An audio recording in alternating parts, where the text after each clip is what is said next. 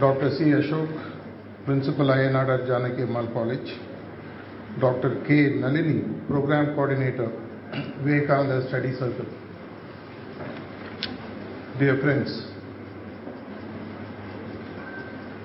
opening batting கிரிக்கெட்டில் விளையாடும் பொழுது ரொம்ப கஷ்டமான பால் அப்படின்னு சொல்லி பார்த்தீங்கன்னா வேகமாக வரக்கூடிய பவுன்சர் அது தலைக்கு வருதா தலைக்கு மேலே போகுதான்றது புரியறது கஷ்டம் அதே மாதிரி எனக்கு முன்னாடி மூணு பேர் பேசின போது அவங்க போடுற பந்தெல்லாம் அவங்க தலைக்கு மேலே போகிறத என்னால் பார்க்க முடிஞ்சுது. இங்கிலீஷில் பேசிகிட்டு இருந்தாங்க. உங்கள் கஷ்டம் எனக்கு புரியுது. ஏன்னா நான் அந்த பக்கம் ரொம்ப வருஷம் இருந்தவன். பத்தாம் கிளாஸ் வரைக்கும் நான் வாயை விட்டு என்னுடைய ஸ்கூலில் பேசினதே கிடையாது. பேச தெரியாதுன்னு இல்லை. முக்கியமான பிரச்சனை வந்து வாத்தியார் இங்கிலீஷ்லேயே பேசிகிட்டு இருப்பார்.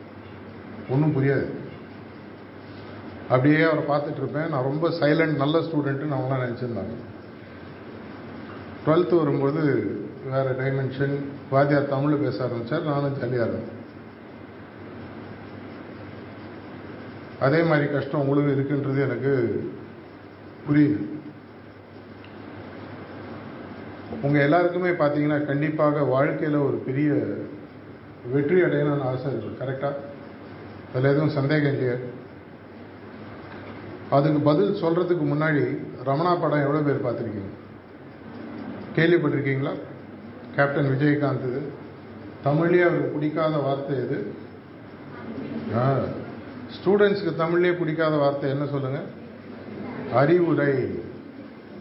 அட்வைஸ் அதனால் சத்தியமாக உங்களுக்கு அறிவுரை கொடுக்குறதுக்கோ அட்வைஸ் கொடுக்குறதுக்கோ நான் வரல. ஏன்னா அது உங்களுக்கு பிடிக்காதுன்னு தெரியும். ஏற்கனவே பாதிக்காத மூடி இருக்கு. நான் அட்வைஸ் பண்ண ஆரம்பிச்சேன்னா ஒரு ரெண்டு முழுக்காதும் மூடிடும். ஆனால் நான் உங்கள்கிட்ட ஷேர் பண்ண போகிறதுன்னு பார்த்தீங்கன்னா சில அனுபவங்கள். என்னுடைய வாழ்க்கையில் நடந்த அனுபவங்கள் எனக்கு தெரிஞ்சவங்க வாழ்க்கையில் நடந்த அனுபவங்கள். அதன் மூலமாக உங்களுக்கு ஏதாவது யூஸ்ஃபுல்லாக இருந்ததுன்னா அது உங்களுக்கு பிரயோஜனப்பட்டதுன்னா நீங்கள் எடுத்துக்க முடியுமான்றதை பாருங்கள் இதை செய்யுங்க அதை செய்யுங்கன்னு ஒரு பெரிய லிஸ்ட் கொடுத்தா எதுவுமே செய்ய மாட்டீங்கன்னு எனக்கு நல்லா தெரியும். நார்மலாக என்ன ஆகும்னு சொன்னால் இந்த மாதிரி நோட்ஸ் கொடுக்குற பேப்பர்லாம் எண்ட் ஆஃப் த கிளாஸ் என்னவாக ஆகும் ராக்கெட்டாக மாறும் இல்லை கீழ்ச்சி போட்டுருவீங்க. அதனால தான் நான் முதலே சொன்னேன் இதில் எதுவும் நான் எழுதிட்டு வரல. பேருக்காக எடுத்து வச்சேன் திரும்பி வச்சிருக்கேன் ஒரு சின்ன கேள்வியோடு உங்களை ஆரம்பிக்கிறேன். எவ்வளோ பேர் இங்கே ஃபிசிக்ஸ் சப்ஜெக்ட் கொஞ்சமாக தெரிஞ்சவங்க இருக்கீங்க. உஷாராக யாரும் கேட்டுக்க மாட்டீங்க டுவெல்த்து முடிச்சவங்க எவ்வளோ பேர் இருக்கீங்க? இப்போ வந்து தான் ஆகணும் உள்ள. ஓகே ஒரு சிம்பிளாக ஒரு கேள்வி கேட்குறேன். இரநூத்தி பதினொன்றுக்கும் இரநூத்தி பன்னெண்டுக்கும் என்ன வித்தியாசம்? ரொம்ப சிம்பிள் கேள்வி ஆனால் அவ்வளோ ஈஸியான பதில் கண்டிப்பாக கிடையாது. அதனால தான் நான் உங்களுக்கு முன்னாடி ஒரு குழு கொடுத்தேன். ஃபிசிக்ஸ்ன்ற சப்ஜெக்ட் உங்களுக்கு தெரியுமான்னு நான் சொன்னேன். ஃபிசிக்ஸில் பார்த்தீங்கன்னா ஒரு ஹீட் ட்ரான்ஸ்ஃபர்னு ஒன்று இருக்குது தெரியுமா உங்களுக்கு? படிச்சிருப்பீங்க இல்லையா? இப்போ நீங்கள் யோசிச்சு பாருங்கள் இரநூத்தி பதினொன்றுக்கு இரநூத்தி பன்னெண்டுக்கு என்ன வித்தியாசம்? ஒரு குழு கொடுக்கட்டுமா? எஃப் அப்படின்ற ஒரு எழுத்தில் ஆரம்பிக்கக்கூடிய ஃபேரன்ஹைட் சரி இப்போ சொல்லுங்க இரநூத்தி பதினொன்று ஃபேரன்ஹைட்டுக்கும் இரநூத்தி பன்னெண்டு ஃபேரன்ஹைட்டுக்கும் என்ன வித்தியாசம்?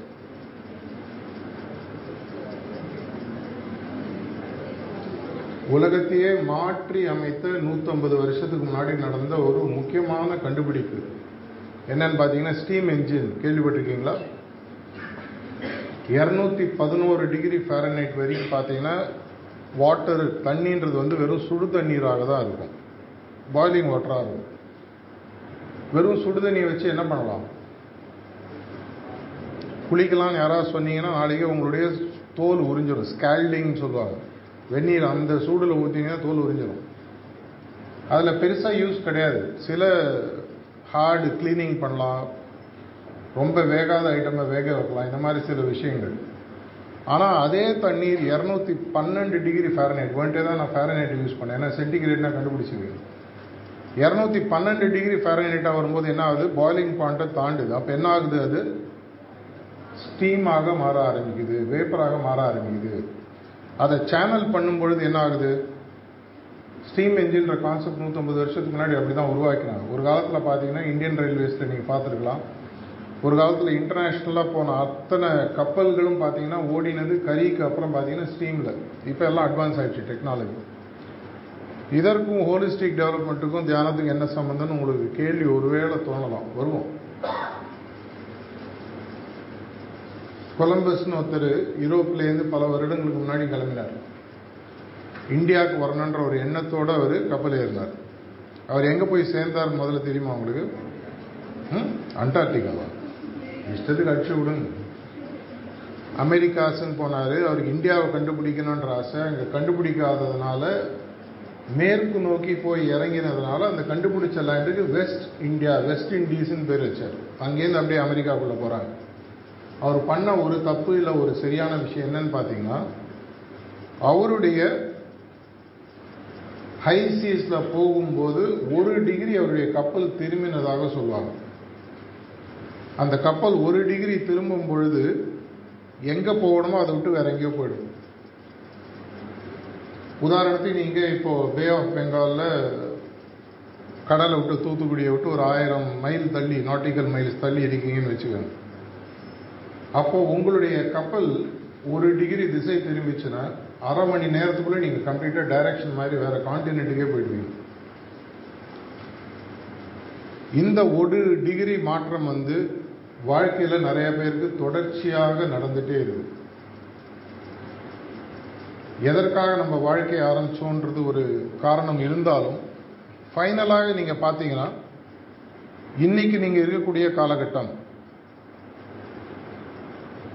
இப்போ இங்கிலீஷில் லாஸ்ட் பட் ஒன் ஆல்பபெட் எது?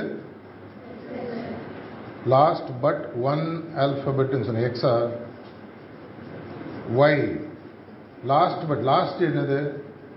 இசட் லாஸ்ட் பட் ஒன்னுன்னா எப்படி எக்ஸ் வந்தது? லாஸ்ட் பட் டூ தானே எக்ஸு போர் அடிக்கிறேன்னா ஓகே இந்த ஒய்ன்றது பார்த்தீங்கன்னா ஒரு ஃபோர்க் மாதிரி இருக்கும். இல்லையா? ஒய்ன்றது ஒரு ஃபோர்க் மாதிரி இருக்கும். இப்படி ரெண்டு ஒரு காலு கீழே. நம்மளுடைய வாழ்க்கையில் நம்ம தொடர்ச்சியாக நம்ம சந்திக்கக்கூடியது எல்லா இடங்களுமே பார்த்தீங்கன்னா ஒரு ஃபோர்க்குன்னு சொல்லி சொல்லுவாங்க. ஒரு இடத்துக்கு வரீங்க. அந்த இடத்துல நீங்கள் வந்து பாதைகள் இரு சைடில் பிரியுது. அதில் நீங்கள் இந்த பாதை எடுக்கணுமா அந்த பாதையை எடுக்கணுமான்ற ஒரு முக்கியமான முடிவை நீங்கள் எடுத்தாகணும். அப்படி அந்த முடிவை எடுக்கும் பொழுது இந்த பாதையில் போனீங்கன்னா உங்களுடைய வாழ்க்கை வேறு மாதிரி அமையும். இந்த பா- இந்த பாதையில் போனீங்கன்னா உங்களுடைய வாழ்க்கை வேறு மாதிரி அமையும். ஒரு நார்மலாக ஒரு ஸ்டூடெண்ட்டுக்கு அவங்களுடைய படிக்க படிக்கக்கூடிய காலகட்டத்தில் பார்த்தீங்கன்னா ஒரு செமஸ்டரில் அவங்க ஆவரேஜாக ஒரு முப்பதுலேருந்து நாற்பது முறை இந்த ஒய் அப்படின்ற ஃபோர்க்கில் இருக்காங்க அப்படின்னு ஒரு சயின்ஸ் டேட்டா சொல்லுது. அப்படின்னா என்ன அர்த்தம்? உதாரணத்துக்கு இன்றைக்கி என்ன தேதி? இருபத்தி ஏழு ஆகஸ்ட் ரெண்டாயிரத்தி இருபத்தி இரண்டு. இதே இருபத்தேழு ஆகஸ்ட் இரண்டாயிரத்தி பத்தொன்பது அன்னைக்கு ஏதோ ஒரு விஷயத்தில் நீங்கள் ஏதோ ஒரு முடிவை எடுத்தீங்க. அந்த முடிவை எடுத்ததனுடைய தாக்கம் இன்னைக்கு இங்கே உட்காந்துருக்கீங்க வேற ஒரு முடிவு எடுத்தீங்கன்னா வேற எங்கேயோ இருந்திருப்பீங்க. இனி வரைக்கும் வந்துட்டீங்க அதை விட்டுருங்க. இன்றைய தினம் சனிக்கிழமை கார்த்தால் நம்ம உட்காந்து பேசிகிட்டு இருக்கோம். எங்கே சார் பேசிகிட்டு இருக்கோம் நீங்கள் தானே பேசிகிட்டு இருக்கீங்க அப்படின்னு சொல்லலாம். உங்களுக்கு பேசுறதுக்கு நான் சான்ஸ் கொடுக்குறேன் அப்புறம். இன்றையிலிருந்து ஆரம்பித்து உங்களுடைய வாழ்க்கை நீங்கள் கவனிக்க ஆரம்பிங்க. இது என்னுடைய எக்ஸ்பீரியன்ஸ்லேருந்து பேசுகிறேன் அட்வைஸாக சொல்ல ஒவ்வொரு நாளும் நமக்கு பல முறை சிந்தித்து முடிவெடுக்கக்கூடிய ஒரு வாய்ப்பு கிடைச்சிட்டே இருக்கு. அது படிக்கக்கூடிய விஷயமா இருக்கலாம் ஃப்ரெண்ட்ஷிப்பாக இருக்கலாம் ஸ்போர்ட்ஸாக இருக்கலாம் பர்சனல் லைஃபாக இருக்கலாம் டைம் பாஸாக இருக்கலாம். எதுவாக இருந்தாலும் பார்த்தீங்கன்னா ஒரு பதினஞ்சு நிமிஷம் அரை மணி நேரம் ஒன் ஹவருக்கு ஒரு முறை ஒவ்வொரு முறை நீங்கள் ஏதோ ஒரு முடிவு எடுத்தாகணும் ஒரு சின்ன உதாரணம். கார்த்தால நீங்கள் காஃபியோ டீயோ சாப்பிட்றீங்கன்னு வச்சுக்கோங்க. அதில் ஒரு ஸ்பூன் சுகரா சுகர் போடலையா ரெண்டு ஸ்பூன் சுகரா அப்படின்ற ஒரு முடிவு கூட உங்களுடைய எதிர்காலத்தை மாற்றி அமைக்கும் எப்படின்னு யோசிச்சு பாருங்கள் அந்த ஒவ்வொரு முறை நீங்கள் போடக்கூடிய அடிஷ்னல் ஒரு ஸ்பூன் சுகரும் உங்களுடைய டேஸ்ட் பட்ஸை டெவலப் பண்ணுது. எனக்கு இன்னும் நல்லா சர்க்கரை சாப்பிட்ணும். இன்னும் ஸ்வீட்டாக சாப்பிட்ணும். இதையே நீங்கள் ஒரு நாளைக்கு இரண்டு முறை டீ சாப்பிட்றீங்க. முந்நூற்றி அறுபத்தஞ்சு நாள் ரெண்டாவில் போயிருக்குங்க. அதை ஒரு அஞ்சு வருஷத்தால் போயிருக்கீங்க ஒரு ஸ்பூன் சுகர்னுடைய கேலரி எவ்வளோ போயிருக்கீங்க தெரியும்? ஃபார்ட்டி கேலரிஸ் இந்த ஃபார்ட்டி கேலரிஸ் அடிஷ்னலாக ஒரு ஸ்பூன் போட்டிங்கன்னா into two into three sixty five into five years எவ்வளோ கேலரி எக்ஸ்ட்ரா ஏற்றிருக்கீங்க உடம்புல? இப்போ கால்குலேட் பண்ணி பாருங்க பதில் சொல்ல வேணும். இதே மாதிரி ஒவ்வொரு சின்ன முடிவுகள் நம்ம எடுக்கிறதும் சிறுதுளி பெருவெள்ளம்னு சொல்லுவாங்க. பல வருடங்கள் ப கழித்து பார்த்தீங்கன்னா அது நம்மளை கம்ப்ளீட்டாக நம்ம வாழ்க்கையை திசை மாற்றி அமைச்சிடும் நான் முதல்ல உங்களை ஒரு கேள்வியோடு ஆரம்பித்தேன் உங்கள் வாழ்க்கையில் எல்லாருமே பெரிய வெற்றி அடையணும்னு ஆசைப்பட்டு ஆசைப்படுறீங்களா? எல்லாரும் ஆமான்னு சொன்னீங்க. இந்த வெற்றி உங்களுக்கு யார் கொடுக்க போகிறாங்க வாத்தியார் கொடுக்க போகிறாரா உலகம் கொடுக்க போகுதா? நான் மட்டும்தான் பொறுப்பு. என்னுடைய வெற்றிக்கும் தோல்விக்கும் உலகத்தில் வேறு யாருமே பொறுப்பு கிடையாது. வசதிக்கு சொல்லிக்கலாம். அவர் எனக்கு நான் இன்டர்வியூ போனேன் வேலை கொடுக்கல. இவர் போனால் எனக்கு மார்க் போடல. அதனால தான் சொல்லுவாங்க உலகம்ன்றது வந்து ஒரு கண்ணாடி மாதிரி. நம்மளுக்கு என்ன இருக்கோ அதுதான் அது ரிஃப்ளெக்ட் பண்ணுது. நான் பார்க்கும்போது கண்ணாடி குரங்கு பொம்மை காட்டுதுங்க. அவங்க பார்த்தா மட்டும் கண்ணாடி அழகான ஆளை காட்டுதுன்னு. பிரச்சனை கண்ணாடியிலையா உங்கள்கிட்டயா? முக்கியமான ஒரு இன்புட் உங்களுக்கு. அட்வைஸ் கிடையாது இன்புட் உங்களுக்கு இருக்கக்கூடிய ஒரு பெரிய அட்வான்டேஜ் இந்த வயசில். நீங்கள் typically between seventeen to twenty இருப்பீங்க இந்த ரூமில் என்ன ஒரு பெரிய அட்வான்டேஜ் அப்படின்னு சொல்லி பார்த்தீங்கன்னா நீங்கள் எடுக்கக்கூடிய ஒவ்வொரு முடிவும் மூணுலேருந்து அஞ்சு வருஷம் கழித்து உங்களுடைய வாழ்க்கையை பெரிய அளவில் மாற்றி அமைக்கின்ற ஒரு தெளிவு இன்னைக்கு வந்துடுச்சுனாலே போதும். வேற ஒன்றும் கூட பண்ண நான் எடுக்கக்கூடிய ஒவ்வொரு முடிவும் என்னுடைய வாழ்க்கையை பெருசாக மாற்றி அமைக்கிறது முதல்ல பார்க்கும்போது தெரியாது. இந்த ஒய்ன்னு ஒன்று சொன்னேன் இல்லையா? அந்த ஒய்லேயே மல்டிபிள் வயசு மேலே ஆட் பண்ணிகிட்டே போயிட்டு வாங்க. ஒரு ஒரு கிளஸ்டர் மாதிரி ஃபார்ம் ஆகும். ஒவ்வொரு வயலையும் ஒரு டீவியேஷன் நீங்கள் போட்டு பாருங்கள் உங்களுக்கு சயின்ஸ் ஸ்டூடெண்ட்ஸோ மேக்ஸ் ஸ்டூடெண்ட்ஸோ இல்லை உங்களுக்கு சின்ன சின்ன எக்ஸ்பெரிமெண்ட் பிடிக்குன்னு சொன்னால் ஒவ்வொரு ஒயில் வெவ்வேறு பிரான்ச்சில் நீங்கள் இப்படி பாதை போட்டுகிட்டே வாங்க. ஒவ்வொரு முடிவும் உங்களை வெவ்வேறு பாதையில் மாற்றி கொண்டு போகும். எங்கேயோ போய் சேர்ந்துருவீங்க இதை எதற்காக நான் சொல்ல வரேன்னு சொன்னால் இன்னிலேருந்து ஒரு வருஷமோ ரெண்டு வருஷம் கழிச்சோ உங்களோட கிராஜுவேஷன் முடிக்கிறீங்க. அதுக்கப்புறம் ஹையர் ஸ்டடீஸ் படிக்கணுமா படிக்க வேணாமா இப்போ நான் கிராஜுவேஷனை தினசரி எப்படி படிக்கணும்? என்ன முடிவுகள் எடுக்கணும்? மூன்று வருஷம் கழிச்சு நான் ஹையர் ஸ்டடீஸ் போனோமா இல்லை ஒரு வெக்கேஷனல் ஜாப் எடுத்துட்டு அப்புறமா ஹையர் ஸ்டடீஸ் படிக்கணுமா? எந்த ஸ்ட்ரீமில் போகணும்? அஞ்சு வருஷம் கழிச்சு பத்து வருஷம் கழிச்சு நான் சொந்த காலில் நிற்கணுமா இல்லை ஒரு கம்பெனியில் வேலை செஞ்சு அந்த லெவலில் நான் மேலே வரணுமா? இதுக்கு எடுக்கக்கூடிய அனைத்து முடிவுகளுக்கும் இன்புட்ஸ் கொடுக்கறது உலகம். முடிவு எடுக்கிறது நீங்களாக இருக்கணும். நான் எல்லா ஸ்டூடெண்ட் கேதரிங்கும் ஸ்டாண்டர்டாக சொல்கிற ஒரு எக்ஸாம்பிள் உங்களுடைய வாழ்க்கைன்றது ஒரு வெற்றி படமா தோல்வி படமான்றத எழுதக்கூடிய ஒரே ஆள் நீங்கள் மட்டும்தான். ஒரு சூப்பர் ஹிட் படம்னு சொல்லி பார்த்தீங்கன்னா ஒரு கதாநாயகன் இருப்பார். அவரை சுற்றி கதை அமையும். அவருக்கு நம்ம விசில் அடிப்போம் கை தட்டுவோம் ஃபேன் கிளப் ஆரம்பிப்போம். சில பேர் அவருக்கு ஒரு பெரிய ஃபாலோயிங் கூட இருக்கும். ஆனால் உண்மையான கதாநாயகன் அந்த கதாநாயகனா இல்லை வேற யாராவது? உண்மையான கதாநாயகன் பார்த்தீங்கன்னா அந்த படத்திற்கு கதை எழுதினவரும் டைரக்டரும் ப்ரொடியூசரும் அந்த படத்தை டிஸ்ட்ரிபியூட் பண்ணவங்களும் அந்த படத்தை பார்க்குற நீங்களும். ஆனால் அந்த கதாநாயகன் இல்லை அந்த கதாநாயகி இல்லை அந்த கதை அவங்க அந்த ஸ்க்ரீனில் என்ன பண்ணுன்ற ஒரு வார்த்தை ஒரு லைன் ஒரு அக்ஷரம் கூட அவங்களால சொந்தமாக டிசைட் பண்ண முடியாது. வேற யாரோ எழுதுவாங்க. ராமாயணத்துக்கும் மகாபாரத்துக்கும் ஒரு பெரிய வித்தியாசம் இருக்குதுன்னு சொல்லுவாங்க. இது பல கருத்துக்கள் இருக்குது ஆனால் நான் கேட்ட ஒரு கதை கருத்தை நான் சொல்கிறேன் ராமாயணத்துக்கும் மகாபாரத்துக்கும் முக்கியமான வித்தியாசம் பார்த்தீங்கன்னா மகாபாரதன்றது கதை நடந்து முடிஞ்சதுக்கப்புறம் எழுதப்பட்டது வியாசரால். ராமாயணன்றது வால்மீகி எழுதினதுக்கு ராமர் வாழ்ந்ததாக சொல்வார். அப்படின்னா அவர் கதை எழுதுறாரு ராமர் அந்த கதையை வாழறார் அப்படின்ற ஒரு கதை உண்டு. உங்களுடைய கதையில் கதாநாயகன் அப்படின்னா யாரு? நீங்க தான் உங்கள் லைஃப் எப்படி இருக்கணும்? அதை யார் எழுதணும்? இவ்வளவு நாளா யார் எழுதிட்டு இருக்காங்க?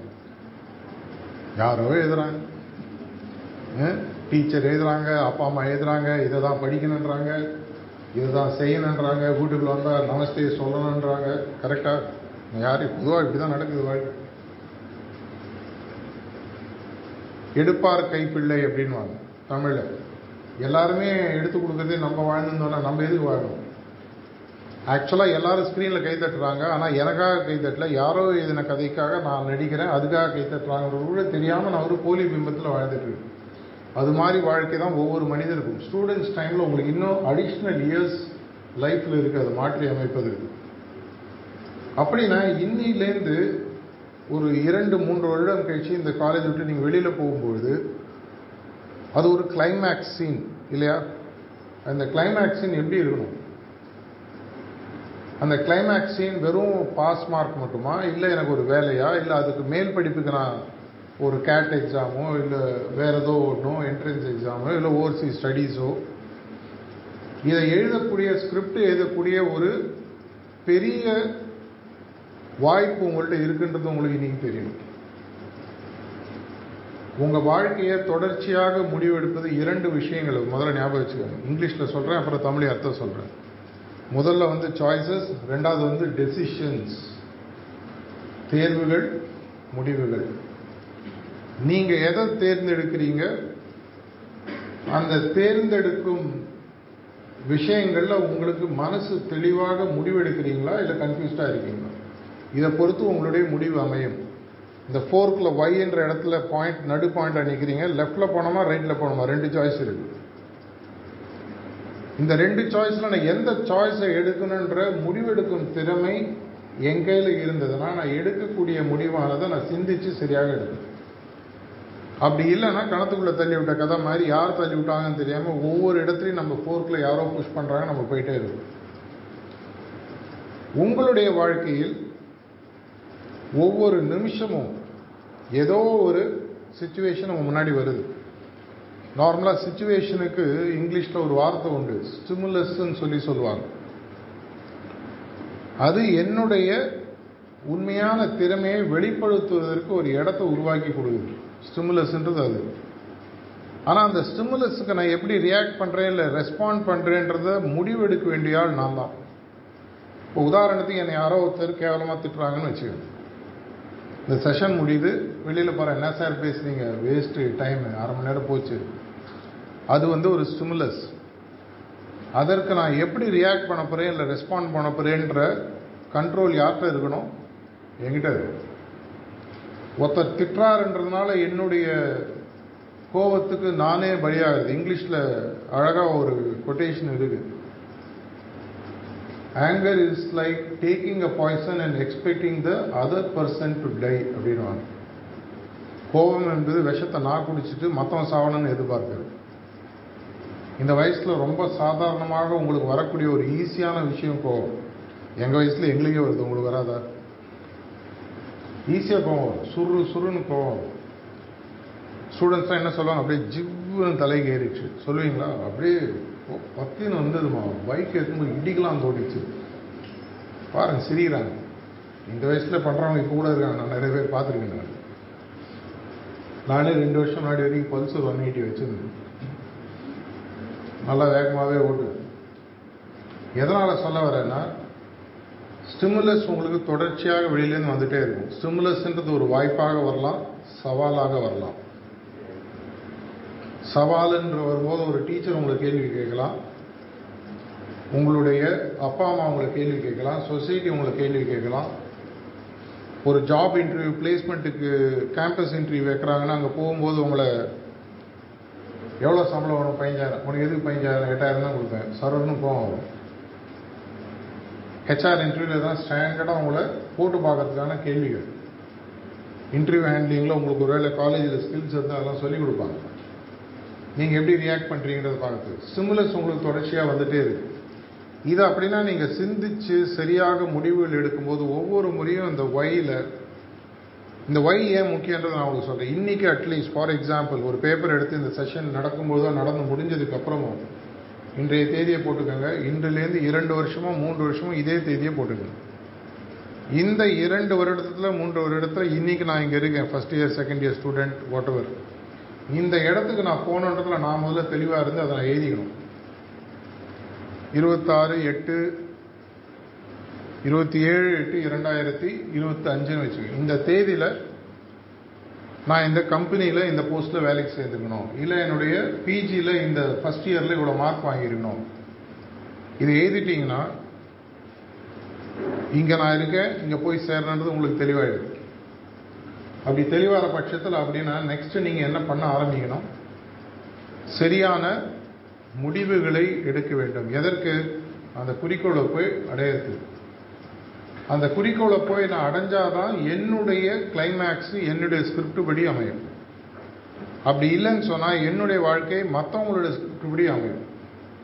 உங்கள் அப்பா அம்மாவையோ இல்லை உங்கள் தாத்தா பாட்டியோ கேட்டு பாருங்க. எப்படிங்க உங்களுக்கு கல்யாணம் ஆச்சு? நான் எங்கடா பண்ணேன்? இதுதான் பொண்ணுன்னு சொன்னாங்க பத்திரிக்கை அடிச்சாங்க போய் தாலி கட்டினேன். இதுதான் தொண்ணூறு சதவீதம் வீட்டில் நடந்துருக்கு. எங்கள் வீட்லேயும் அப்படி தான் நடந்தது எங்கள் அப்பா அம்மா அவங்க கல்யாணத்தன்னைக்கு தான் பார்த்துட்டாங்க.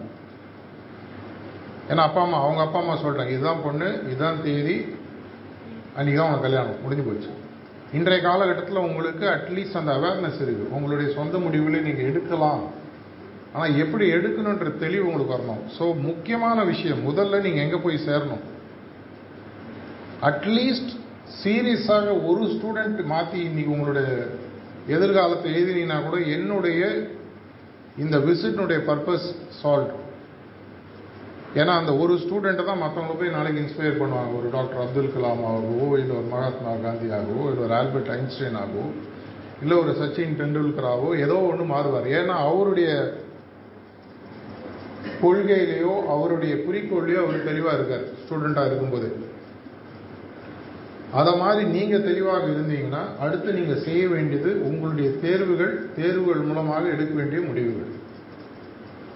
இந்த தேர்வுகள் எடுக்கும்போது தான் நமக்கு மேக்சிமம் பிரச்சனைகள் வருது சாய்ஸஸ் இன்றைய காலகட்டத்தில் பார்த்தீங்கன்னா தேங்க்ஸ் டு டெக்னாலஜி உங்கள் முன்னாடி ஒவ்வொரு சுச்சுவேஷனும் பல சாய்ஸஸ் உங்களுக்கு முன்னாடி இருக்கு. அடுத்த ஒரு மணி நேரம் உதாரணத்துக்கு எப்படி ஸ்பெண்ட் பண்ணோம் காலேஜ் முடிஞ்சோன்னு பார்த்தீங்கன்னா ஓடிடியில் போய் படம் பார்க்கலாம் வாட்ஸ்அப் ஃபார்வர்ட் பண்ணலாம் பசங்களோட அரட்டை அடிக்கலாம். பத்து பதினஞ்சு இருபது ஆப்ஷன் இருக்குது எங்கள் காலகட்டத்தில் ரேடியோ மிஞ்சி போனால் தூர்தர்ஷன் சேனல் ஒன் அவ்வளோதான் அதுக்கு மேலே ஒன்றும் கிடையாது. அதுவும் எட்டு மணிக்கு மூடிட்டாங்க அப்புறம் ஹிந்தி ஆரம்பிச்சிடும் இந்த காலகட்டத்தில் உங்களுக்கு நிறைய சாய்ஸஸ் இருக்குது நிறைய சாய்ஸஸ் இருக்கும்போது கன்ஃபியூஷன் ஜாஸ்தியாகும். உதாரணத்துக்கு ஒரு ஹோட்டலில் சாப்பிட போகிறீங்க என்னங்க இருக்குன்னா இட்லி இருக்குது தோசை இருக்குன்னு சொன்னான்னா சிம்பிள் அவன் ஒரு மெனு கார்டை கொடுப்பான். நூற்றி எழுபத்தஞ்சு ஐட்டம் இருக்கும். சைனீஸ் ஐட்டம் இருக்கும் மெக்சிகன் ஐட்டம் இருக்கும் இந்த கிறிஸ்டின் இருக்கும் தண்டூரி நான் எதை சாப்பிட்றதுன்னு கன்ஃபியூஸ் ஆகிடும் கட்சியில் ஒரு இட்லி கொடுப்பாங்க இதே மாதிரி உங்களுடைய வாழ்க்கையில் சாய்ஸஸ் இருக்கும்போது என்ன மெரி பெரிய ஒரு சுச்சுவேஷன் வருதுன்னா முடிவுகள் எடுக்கிறதுக்கு நீங்கள் தணர்வீங்க அப்போ உங்களுடைய முக்கியமான இன்புட் என்ன அப்படின்னு சொல்லி பார்த்தீங்கன்னா எனக்கு முன்னாடி இருக்கக்கூடிய சாய்ஸஸை எவாலுவேட் பண்ணக்கூடிய ஒரு தீர்க்கமான எண்ணும் திறன். அந்த எவாலுவேஷன் எடை போட்டு பார்க்கறதுன்னு அந்த எடை போட்டு பார்க்கக்கூடிய உண்மையான திறன் எங்கிட்ட இருக்கா? ஒரு முடிவு எடுக்கும்போது இரண்டு விஷயங்கள் உங்களை முக்கியமாக பாதிக்குது. லாஜிக்கல் இன்புட்ஸ் எமோஷனல் இன்புட்ஸ்னு சொல்லுவாங்க. லாஜிக்கல்னால் ரொம்ப simple straightforward linear equation இது செஞ்சால் இது நடக்கும் இது செஞ்சால் இது நடக்கும் இது செஞ்சால் இது நடக்கும். ப்ரெடிக்ட் பண்ண முடியும். ஏன்னா லாஜிக்ன்றது டேட்டா பேஸ்ட் எமோஷன் அப்படி கிடையாது. இது இரண்டும் சேர்ந்து எடுக்கிறது தான் உங்களுடைய முடிவு. லாஜிக்கலாக முடிவு எடுக்கிறதுக்கு உங்களுக்கு மெதுவாக பக்குவம் வர ஆரம்பிக்கும். இந்த படிப்பு முடித்து இந்த காலேஜில் நான் சேரணும் இந்த வேலையில் நான் வரணும்னு சொன்னால் எவ்வளோ மார்க் வாங்கணும் எவ்வளோ அடிஷ்னல் ஹவர்ஸ் படிக்கணும் என்ன ஸ்பெஷல் கிளாஸ் அட்டன் பண்ணணும்னு உங்களால் லாஜிக்கலாக சொல்ல முடியும். ஆனால் எங்கே கன்ஃபியூஷன் வந்து சேருன்னு பார்த்தீங்கன்னா எமோஷனலாக சில இன்புட்ஸ் உங்களுக்கு கிடைக்கும். அப்பாவுக்கு வச்சுட்டாருன்னா இவங்க தப்பாக நினச்சிட்டாங்கன்னா அவங்க ஏதாவது சொல்லிட்டாங்கன்னா உலகம் இப்படி பேசிடுச்சுன்னா ஒருவேளை நான் ஃபெயிலியர் ஆகிட்டேன்னா இதை போன்ற பயம் கலக்கங்கள் இதெல்லாம் சேர்ந்து உங்களை ஒரு எமோஷன் உணர்வுகள் அப்படின்னு சொல்லுவோம். இந்த உணர்வுகள் உங்களை கன்ஃபியூஸ் பண்ண ஆரம்பிக்குது. அப்போ மைண்டு ஸ்டேபிளாக இல்லாத பட்சத்தில் நார்மலாக என்ன ஆகும்னா டூ லெவன் டூ டுவெல்லாம் மாறும். டூ டுவெல் இல்லை டூ லெவனாகவே இருக்கும். நீங்கள் போகணும்னு நினச்ச இடம் வேற போக வேண்டிய இடம் வேறவாக மாறி அமையும். அப்போ மைண்டு உங்களுக்கு ஸ்டேபிளாக இருக்கணும்னு சொன்னால் தாமரை இலை தண்ணீர்னு சொல்லுவாங்க. தாமரை இலை தண்ணீர் கேள்விப்பட்டிருப்பீங்க இல்லையா? என்ன நடந்தாலும் பார்த்தீங்கன்னா அந்த தடாகத்தில் இருக்கக்கூடிய தாமரையில் அந்த தண்ணீர் மேலே இருந்தால் கூட அதில் ஒட்டாது. அந்த சுச்சுவேஷன்லேருந்து என்னால் பார்க்கக்கூடிய தள்ளி பார்க்கக்கூடிய எனக்கே இப்போ ஒரு பிரச்சனை வருது. அந்த பிரச்சனையை நான் இன்வால்வ் ஆகாமல் நானே அதை தள்ளி பார்க்க முடிஞ்சதுன்னா அந்த பிரச்சனையை என்னால் பெட்டராக சால்வ் பண்ண முடியும். என்னுடைய எதிர்கால சம்பந்தப்பட்ட ஒரு கேள்வி வருது. நான் என்னிலேருந்து வெளியில் உட்காந்து என்னையே நான் பார்க்க முடிஞ்சதுன்னா என்னால் ஒரு தீர்க்கமான முடிவு எடுக்க முடியும். இது உங்களுக்கு மட்டும் இல்லை எழுபது எண்பது தொண்ணூறு வயசு இருக்கிறவங்களுக்கு இதே பிரச்சனை தான். அந்த தெளிவு உங்கள் மனசுக்கு வந்துடுச்சுன்னு சொன்னால் ஆட்டோமேட்டிக்காக என்ன பண்ணுறீங்க அந்த சுச்சுவேஷன்லேருந்து விலகி நின்று அந்த சுச்சுவேஷனை பார்த்து இந்த சுச்சுவேஷனில் நான் என்ன முடிவு எடுத்தால் இது என்ன நடக்கும் என்ன இது எங்கே கொண்டு போகுன்ற ஒரு தெளிவு உங்களுக்கு வர ஆரம்பிக்குது. இது எல்லாத்துக்குமே மூல காரணம் பார்த்தீங்கன்னா இரண்டு விஷயங்கள். ஒன்று வந்து மைண்டு இன்னொன்று வந்து ஹார்ட்டுன்னு சொல்லி சொல்லுவாங்க. மைண்டுன்றது சீட் ஆஃப் லாஜிக் ஹார்ட்ன்றது சீட் ஆஃப் ஃபீலிங்ஸ் ஃபீலிங்ஸ்லேருந்து தான் எமோஷன்ஸ் வருது. உங்களுடைய மைண்டையும் உங்களுடைய ஹார்ட்டையும் நீங்கள் பேலன்ஸ் பண்ணி எந்த சுச்சுவேஷனையும் பார்க்க கற்றுக்கிட்டீங்கன்னு சொன்னீங்கன்னா நீங்கள் எடுக்கக்கூடிய முடிவுகள் தேர்வுகள் உங்கள் முன்னாடி இருக்குது சாய்ஸஸ் இருக்குது அதன் மூலமாக நான் எடுக்க வேண்டிய முடிவுகள் பேலன்ஸ்டாக அமைய ஆரம்பிக்கும் என்னால் எதையுமே வந்து தள்ளி நின்று பார்க்கக்கூடிய ஒரு பக்குவம் வருது. இந்த வயசுலேயே வரலாமான்னா கண்டிப்பாக வரும் பல பெரிய பெரிய மகான்கள் உங்கள் வயசில் உருவானவர் தான் ஒரு சுவாமி விவேகானந்தரோ இல்லை பல பெரிய விஞ்ஞானிகளோ பார்த்தீங்கன்னா இந்த வயசில் உருவானவங்க தான் முதல்ல. அவங்களோட உண்மையான திறமை வெளிச்சம் போட்டு உலகத்துக்கு வரத்துக்கு முப்பது நாற்பது வருஷம் ஆயிருக்கலாம். அவங்களுடைய திங்கிங் இப்போ லேட்டஸ்ட்டாக பார்த்தீங்கன்னா வேர்ல்டு செஸ் சாம்பியனை மூணு முறை இந்தியா ஒருத்தர் வின் பண்ணியிருக்காரு. யார் அவர்? பிரக்யானந்தா. தெரியல அவரோட வயசு என்ன? பதினாறு. அவர் ஜெயிச்சது யார்? மேக்னஸ் கால்சன் விஸ்வநாதன் ஆனந்தே பல முறை தோற்கடிச்சவர். மூணு முறை தொடர்ச்சியாக வின் பண்ணியிருக்காரு. அந்த செஸ் போர்டில் உட்காந்து விளையாடும் போது மைண்ட் எவ்வளோ ஸ்டேபிளாக இருக்கணும்? அந்த எமோஷன்ஸ் ஒருவேளை பெரிய பிளேயர் தோற்றுருவோமோ அந்த பயத்தில் பண்ணக்கூடிய நிறைய தவறுகள் நடக்கும். இதே சச்சின் டெண்டுல்கர் பதினாறு வயசில் பாகிஸ்தானோட ஃபஸ்ட்டு டெஸ்ட் மேட்ச் விளையாடுறாரு. அவர் எதிர்க்க போடக்கூடியவங்கெல்லாம் பார்த்தீங்கன்னா அந்த காலத்தில் வேர்ல்டையே டெரரைஸ் பண்ண போலீஸ் வாசிம் அக்ரம். வேற யாரு? ஞாபகம் இருக்கா? வக்கார் யூனிஸ். இதெல்லாம் எயிட்டி நைன் சீரீஸ் யூடியூப்பில் போய் தேடி பாருங்க. சின்ன பையன். பார்த்தீங்கன்னா ஒரு பால்வடி முகம். ஆனால் அந்த மைண்ட் அவ்வளோ ஸ்டேபிளாக இருக்குது அந்த மாதிரி ஒரு ஸ்டெபிலிட்டி உங்களால் உங்களுக்கு கொண்டு வர முடிஞ்சதுன்னா நீங்கள் எடுக்கக்கூடிய முடிவுகள் அந்த முடிவுகள் செயல்களாக மாறும்பொழுது நீங்கள் போக வேண்டிய குறிக்கோள் தெளிவாக இருக்கும். இதற்கு பல டூல்ஸ் உங்கள் லைஃப்பில் இருக்குது ஆனால் அதில் முக்கியமான டூல் தான் சார் முதல்ல இன்ட்ரடியூஸ் சொன்ன மாதிரி ஹோலிஸ்டிக் டெவலப்மெண்ட்டும் மெடிடேஷன் சொல்லி சொன்னார். தியானம்ன்றது என்ன பண்ணுது? ரொம்ப சிம்பிளாக சொன்னால் ஒரு பாஸ்ன்னு சொல்லி சொல்லுவாங்க. ஒரு கேப்பை உங்களுக்கு உருவாக்குது. கேப்பை எதுக்கு உருவாக்குது? ரியாக்ஷனுக்கும் ரெஸ்பான்ஸுக்கும் ஒரு கேப்பை உருவாக்குது. ரியாக்ஷன்றது இங்கிலீஷில் என்ன அர்த்தம் தெரியும் இல்லையா? கீழே விழுந்த ரெக்கார்டு ரீஆக்ட் ரீஆக்ட்னா என்ன? திரும்பி திரும்பி எனக்கு வாழ்வில் நடந்த சில விஷயங்களை நான் திரும்பி திரும்பி அப்படியே தான் செய்வேன். பத்து வயசில் ஒருத்தர் என்னை திட்டினா கோவப்பட்டா நாற்பது வயசுலேயும் ஒருத்தர் கோவப்பட்டா நான் பதிலுக்கு திட்டுவேன். அறுபது வயசில் கோவப்பட்டாலும் திட்டு அதுக்கு பேர் ரியாக்ஷன் ரெஸ்பான்ஸுன்றது வேறு. ரெஸ்பான்ஸுன்றது எனக்கு பத்து இருபது முப்பது முறை ஏற்கனவே ஒரு விஷயத்தில் தவறாக நடந்தால் கூட அடுத்த முறை அதை நான் ஃப்ரெஷ்ஷாக பார்க்கக்கூடிய ஒரு மைண்ட் செட் இது நார்மலாக குழந்தைகளுக்கு உண்டு. ஒரு மூணு நாலு வயசு இருக்கு பார்த்தீங்கன்னா ரெண்டு குழந்தைங்க சண்டை போட்டுக்கும் ரெண்டு நிமிஷம் அது அது விளையாட போயிடும். அப்பா அம்மா அஞ்சு வருஷம் சண்டை போட்டுட்டு இருப்பாங்க. உன் பையன் நடிச்சான் என் பையன் ஒன்று நடிச்சான் அதுவும் ஜாலியாக விளையாண்டுருக்கும் ஏன்னா அதுக்கு மைண்டில் என்ன நடந்ததுன்றது அந்த நேரத்தில் விட்டுட்டு போயிட்டே இருக்கும். குழந்தைங்களுக்கு ரியாக்ஷன் கிடையாது. எல்லாமே பார்த்தீங்கன்னா அப்படியே தொடர்ச்சியாக போயிட்டுருக்கும். அந்த ஒரு தன்மையை நம்ம இன்னைக்கு எழுந்துட்டோம் ஒரு அஞ்சு ஆறு வயசு வரும்போதே என்ன ஆகுது? எல்லாம் சொல்லி கொடுக்குறாங்க. அவன் அச்சா திரும்பி அடி அவன் இதை சொன்னால் திரும்பி சொல்லு. அந்த ஸ்கிரிப்டை அவங்க மைண்டில் இறக்கி இறக்கி ரியாக்ஷன்ற கான்செப்டை நம்மளுக்கு இறங்கிடுது. ரெஸ்பான்ஸுன்றது என்ன?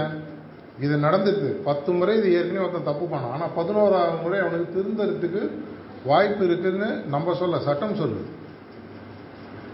ஒரு ஆள் பத்து முறை தப்பு பண்ணி பத்து முறை தண்டனை கொடுத்தாலும் பதினோராவது முறை ஒரு தப்பு பண்ணானா அவன் திரும்பி அவன் நிரபராதியாக உண்மையான குற்றவாளியான்றது சட்டம் ப்ரூவ் பண்ணாதான் அவனுக்கு இல்லைங்க பத்து தடவை பணம் தூக்கி உள்ளே போடுன்னு சொல்ல முடியாது. அதுதான் ரெஸ்பான்ஸுன்றது அந்த ரெஸ்பான்ஸை உருவாக்குறதுக்கு உங்களுக்கு தேவை பார்த்தீங்கன்னா இந்த ரியாக்ஷனுக்கும் ரெஸ்பான்ஸுக்கு நடுவில் ஒரு கேப் இல்லை ஒரு பாஸ்ன்னு சொல்லுவாங்க. அந்த பாஸ் ரெக்கார்ட் பட்டனில் நீங்கள் ப்ளே பண்ணிகிட்டே இருப்பீங்க. தடான்னு ஒரு கால் வந்து அது பாஸ் ஆகும். அப்புறம் அந்த கால் முடிஞ்சாலும் அதை கண்டினியூ பண்ணுறீங்க ஒரு படம் பார்க்குறீங்கன்னா பாஸ் பட்டன் அழுத்துறீங்க தியானன்றது உங்கள் பாஷையில் ரொம்ப தியானத்துக்கு நெட்டில் போய் தேடிங்கன்னா ஒரு அறுபது எழுபது டெஃபினேஷன் இருக்கும் உங்களுக்கு புரிய ஒரு சிம்பிள் டெஃபினேஷனாக உங்கள் கையில் இருக்கக்கூடிய ஒரு பாஸ் பட்டன் எனக்கு ஒரு முக்கியமான ஒரு நிகழ்வு நடக்குது நான் ஒரு முடிவு எடுக்கணும். இந்த முடிவு என்னுடைய எதிர்காலத்தை மாற்றி அமைக்க பொழுது நான் என்ன பண்ணணும்? பாஸ் பட்டன் எழுதணும். நான் இப்போ ஒரு முடிவு எடுக்கணும். என் முன்னாடி ஒரு டீ யாரோ கேட்குறாங்க ஒரு ஸ்பூன் சுகரோ ரெண்டு ஸ்பூன் சுகரோ சுகர் வேணாம். ஒரு செகண்ட் யோசிங்க. தப்பே கிடையாது. இது வந்து ஒரு சின்ன எக்ஸாம்பிள் அந்த டீன்ற எதுக்கு சொல்கிறேன்னா இதெல்லாம் நம்மளுக்கு தினசரி நடக்கக்கூடிய விஷயங்கள். இதே மாதிரி பல முக்கியமான உங்களுடைய நிகழ்வுகள் உங்கள் வாழ்க்கையில் நடக்கும்போது இந்த பாஸ் பட்டனை இன்ட்ரடியூஸ் பண்ணுறது தியானம். இந்த பாஸ் பட்டனை இன்ட்ரடியூஸ் பண்ணி அதில் அந்த படத்தை அப்படியே நிறுத்தணுமா இல்லை வேற படம் போனோமா இந்த படத்தை ஃபாஸ்ட் ஃபார்வர்ட் பண்ணி பார்க்கணுமான்னு சொல்லி கொடுக்கக்கூடிய இன்னொரு விஷயம் சுத்திகரிப்பு. இல்லைங்க எனக்கு தியானமோ சுத்திகரிப்பு கிளீனிங் சொல்லுவாங்க. எங்களுடைய ட்ரெயினர்ஸ் உங்களுக்கு அப்புறமா இதை பற்றி இன்னொரு செஷன் ஃபாலோ அப் இருக்கும்போது சொல்லிக் கொடுப்பாங்க. இது இரண்டுமே சரியா இல்லைன்ற பட்சத்தில் எனக்கு மேலே இருக்கிற ஒருத்தட்ட அந்த பிரச்சனையை நம்ம சால்வ் பண்ணணும். நம்மளுக்கு ஒரு பிரச்சனை தெரியலன்னா வாத்தியிட்ட போய் கேட்குறோம் சார் எனக்கு இந்த கணக்கு புரியல சொல்லிக் கொடுங்க. என்னுடைய வாழ்க்கைன்ற எனக்கு கணக்கு புரியலன்னு இன்னொருத்தர் போய் கேட்குறோம் அது கடவுள்னு வச்சுக்கோங்க. போயிட்டு பிரார்த்தனைன்றது மூலமாக அங்கே போய் கொடுக்குறோம். இது மூணும் சேர்ந்தது தான் ஹார்ட்ஃபுல்னஸ் ப்ராக்டிஸ் இதை தான் இன்னும் ஒரு ஃபியூ மினிட்ஸில் நம்ம ப்ராக்டிஸ் பண்ணி பார்க்க போகிறோம் என்ன பண்ண போகிறோம் தியானன்றதை பழகி பார்க்க போகிறோம் இதில் சில பேர் ஏற்கனவே தியானத்தை நீங்கள் பயிற்சி பண்ணதாக சொன்னாங்க. நம்ம ஃப்ரெஷ்ஷாக ஆரம்பிக்கலாம். என்ன பண்ண போகிறோம் இந்த டைமில் அப்படின்னு பார்த்தீங்கன்னா எல்லா இடத்துலையும் இருக்கக்கூடிய இயற்கை என்னும் சக்தியானது என்னுடைய இதயத்திலும் ஒளிரூபமாக இருக்கின்ற ஒரு அசம்ஷனில் உட்காரப்படுது இந்த அசம்ஷனில் உட்காரமா என்ன ஆகுது? உங்கள் மைண்டு பாஸ் ஆக ஆரம்பிக்குது. ஸ்லோ டவுன் ஆகுது.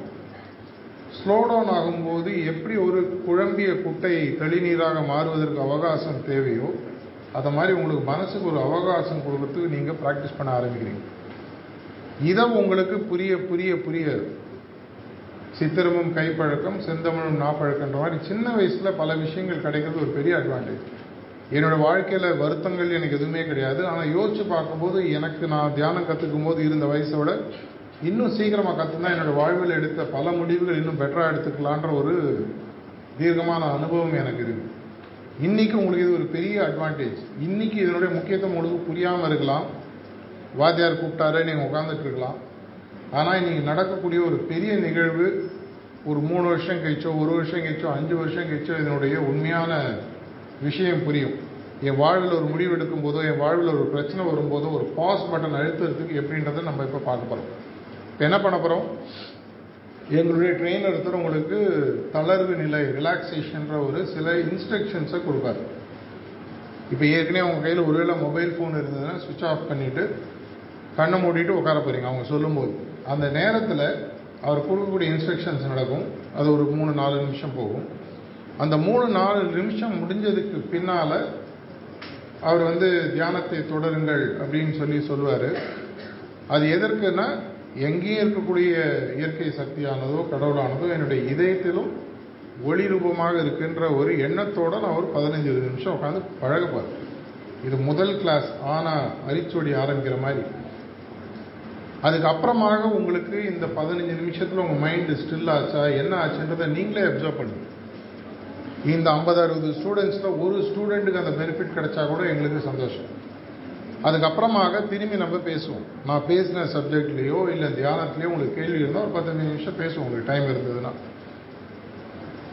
நான் முதலியே சொன்ன மாதிரி உங்கள் வாழ்க்கை இரநூத்தி பதினொன்னா இல்லை இரநூத்தி பன்னெண்டா? வெறும் வெந்நீரா இல்லை புது ஸ்டீம் இன்ஜின் உருவாக்கக்கூடிய ஒரு புது சக்தியாக மாறப்போகிறதான்றது நீங்கள் எடுக்கக்கூடிய தேர்வுகளிலும் முடிவுகளிலும் இருக்குது இந்த தேர்வுகளும் முடிவுகளும் நீங்கள் சரியாக தொடர்ந்து எடுத்து வாழ்க்கையில் பிரம்மாண்டமான வெற்றிகளை பெற வேண்டும் என்ற வாழ்த்துக்களுடனும் பிரார்த்தனையுடனும் என்னுடைய இந்த உரையை முடித்துக்கிறேன்